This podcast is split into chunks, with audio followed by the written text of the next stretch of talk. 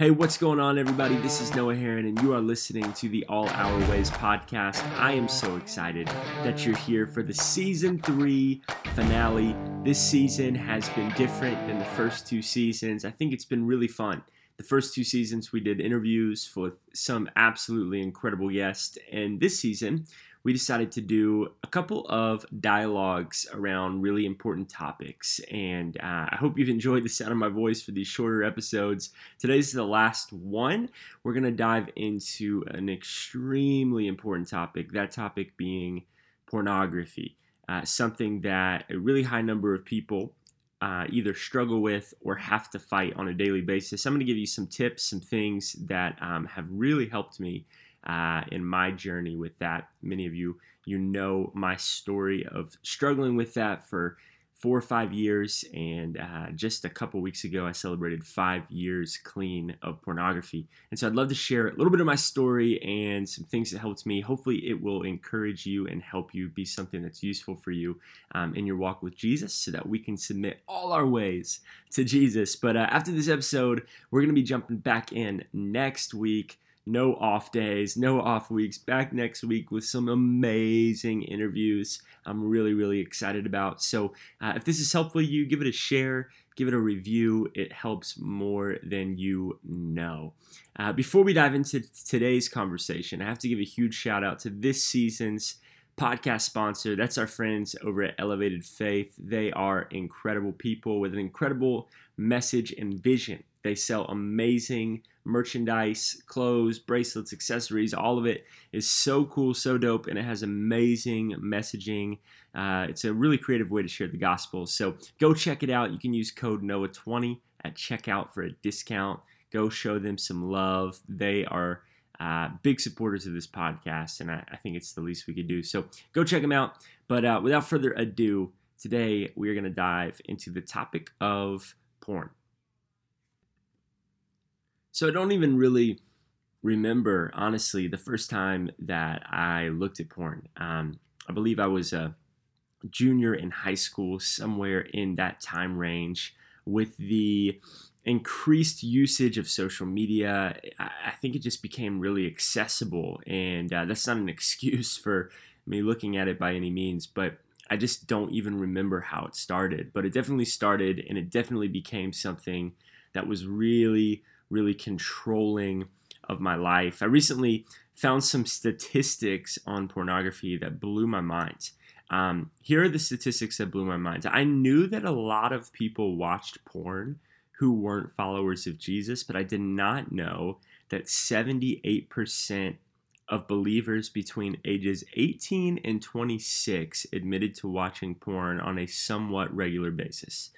Um, that is an astronomical number. And if you're one of those uh, statistics, I, am not here to condemn you. I'm hoping that I can be here to help you. Because if you're like me, um, I gave my life to Jesus and I just expected that struggle, that battle to just end, to just go away. I just thought, you know what, I'm addicted to pornography, but I just accepted Jesus. So now I just, I'll be free because I know that Jesus is the chain breaker. What ended up happening in my life was really shocking and actually very discouraging to my early walk with Jesus because even though I sang about being free, I definitely was not free. Um, I went a couple days without uh, falling prey to temptation and ultimately acting on that temptation, those thoughts, and sinned. And uh, I remember just having this encouraging prayer or uh, I'm sorry, rather discouraging day where I was just wrestling with God and I was like, I, I just don't understand why I'm still doing this. I, I, I know that I've been set free from Egypt, but I can't get Egypt out of me. I, I can't get the sin out of my heart. And so I went on this, I don't know, maybe nine month to a year journey of becoming set free from pornography. And the first thing I want to do is if you're listening to this and either you struggle with pornography or you at least struggle with the temptation of pornography, let me just say um, that sometimes God sets us free in a moment, but sometimes God sets us free over time. And I really think the posture of our heart um, determines what that looks like. Like if, if you aren't set free and you're feeling those discouraging thoughts, then I encourage you to don't don't let that discourage you, but let that cause you to get further into God's presence, further into God's word. Take up some of the tips we're going to talk about today. Don't let it be something where you're just like, "Oh, well, I'm never going to beat this. I'm just going to stick with it." No, you can beat this. Like like you were made to beat this. You have the greatest advocate, the greatest help that you possibly could have. Um, if anyone knows how to look temptation in the face, and not sin, it's Jesus Christ. And as followers of Him, we have His Holy Spirit inside of us. And so you can do this. So I want to give you a few things that really helped me um, when I got serious about stopping porn and ultimately led to me being free of it for the past five plus years now. So here we go. Thought number one um, unfollow people who post photos that make you stumble. You would think that this would be number one. Uh, this would be the easiest one to do. You would just do this naturally, but I am always shocked at uh, the social media feeds of people who are addicted to porn but don't want to be addicted to porn. Uh, one time I was meeting with a young person who was struggling with pornography, and I just asked them, I was like, hey, could I see your Instagram page? Like, will you let me see your phone? And he was like, "Yeah, sure." And this this was someone I was discipling, someone I was meeting with on a regular basis. So we had a very, um, I don't know, close relationship. Uh, I was helping him, uh, helping pray through these issues with him, and and really trying to uh, be there for him. And so he hands me his Instagram, and I click the home button, and the first photo that pops up on his Instagram page, no, it was not porn, but it was a girl that he was following in a bikini. And as I scrolled through his Instagram, there were so many different photos popping up just on his timeline that day, randomly uh, at four o'clock in the afternoon at a coffee shop, that would cause so many different people to stumble. Um, and, and I was like, hey, bro, like this is not good. You are willingly allowing the temptation into your life. You've got to unfollow these girls. And he was like, dude, I can't unfollow those girls. Those, those girls are friends. And I said, dude, they can be your friends, but is it worth looking at these photos that are causing you to stumble, that are not helping you overcome this, just so that you can say that you follow them on Instagram? I, I don't think that it is. I don't think that it's worth it. I don't think it's worth them these photos being a spark towards this uh, this thing that's binding you, this thing that's causing you to be further from God. It's causing you to be dead spiritually and, and dry spiritually. I, I think you got to unfollow them. So um, I'd highly recommend go through the group that you're following and uh, and unfollow the ones that are causing temptation to spark in your life. You're the only one who knows the answer to who those people are. Unfollow them if you have to talk to them about it. Maybe it's a good idea because um, if if we are causing people to lust, and don't think that girls are the only ones causing people to lust. There's lots of guys out there on Instagram who are causing people to lust.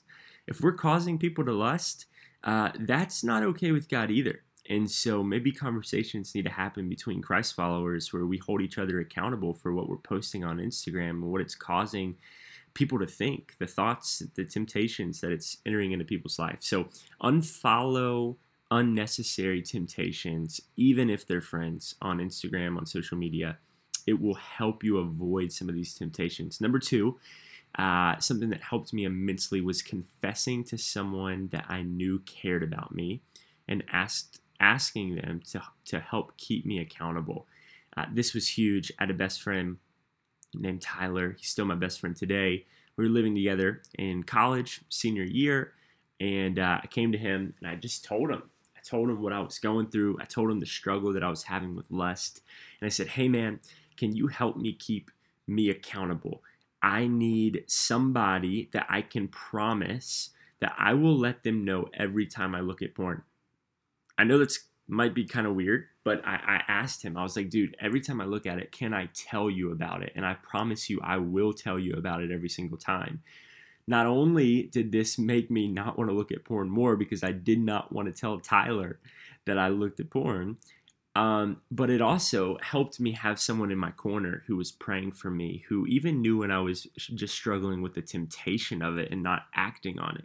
um, I would text Tyler. This just became so so helpful to me. So oftentimes we try to fight sin um, in an isolated place, and uh, I really think that we become so much stronger when we have people who are helping us fight the battle. And so, um, open up to a friend. Go to someone who knows what you're struggling with, who believes in you, who loves you, who cares about your walk with Jesus enough to be that person um, and go for it. Run with them. Number three, I stopped believing the lie that temptation, that porn, that lust, that this battle would just go away when I got married. I've heard so many different guys, like I'm going back, i have been a college pastor, a young adult pastor for the past um, almost five years. And uh, I've heard so many guys talk about how they just they know that they're struggling, but they have needs and and all this stuff. And when they get married, it's just going to go away, and it's just such a lie. And uh, if you don't start attacking this sin, um, if you don't start putting up guardrails in your life now, by the time you get married, that train of thought is going to be really, really dangerous to that future relationship, that marriage, uh, because you're not going to have any experience fighting that temptation. And I'll just get to the spoiler. You're going to fail in your marriage, and it's going to drive a wedge in between you and your wife, and it's going to be really difficult, and it's going to be a hard battle to take into a marriage. So, um, I highly encourage you to just address it right now. This is a problem. This is not going away when I get married. I've got to learn how to fight this battle right now. So, uh, fourth tip is to stop entertaining temptations. Uh, temptations being movies uh, with sex scenes, TV shows that you know that are not helping you with these urges, with these lustful thoughts, uh, certain apps on your phone, social media late at night. These are all things that um, we entertain oftentimes as we battle porn, and we just expect it not to cause more addiction, not to cause more problems. And um, it, it is a lie. Uh, we cannot entertain these things and expect to be able to put these things away. It, it's so hard as it is with how much media is out there. You don't even have to be following someone who posts scandalous photos for you to see them on social media. Uh, that's just the way social media is these days. And so if your heart is not being guarded constantly as much as you can, man, it's going to make the battle really tough. Uh, something I started doing when I was in college was I bought an old school alarm clock because I was most tempted in the mornings and at night. And so I started charging my phone in the kitchen or in the living room and not taking anything digital into my room or into any private spaces like a bathroom or whatever. I, I, made sure that my phone, my computer, all that stuff was somewhere where everyone could see it in the times I was most susceptible to temptation. And so, little things like that, little things like uh, there's all sorts of app blockers you might think it's overboard. I'm telling you, it's not overboard if it saves your soul, if it saves your future marriage, if it saves your future family. And so I highly encourage you to take it serious, to go above and beyond, to do things that other people might think are weird, not because it's weird, but because it's worth it. So the fifth and final thing that really, really helped me in this battle with pornography was hiding God's word in my heart. Um, you would not show up to a fight without a weapon. If uh, your life was on the line in real life, we can't show up to this fight without a weapon. And uh, God's given us a pretty powerful weapon called uh, the Word of God. And so um, let's show up knowing what it says, knowing that we have overcome uh, by the blood of the Lamb and the word of our testimony, that we can fight this battle, that we can show up and win. So I hope some of these tips have been helpful. I, I just want to say this in parting to today's episode. If you've struggled with porn um, for your whole life, or if it's just something that you struggle with every once in a while, um, this is what I want to say to you. You can quit porn. You can have freedom through Jesus Christ. You can do this. You can. You can do this. Stop letting the devil bring the fight to you. Bring it to him.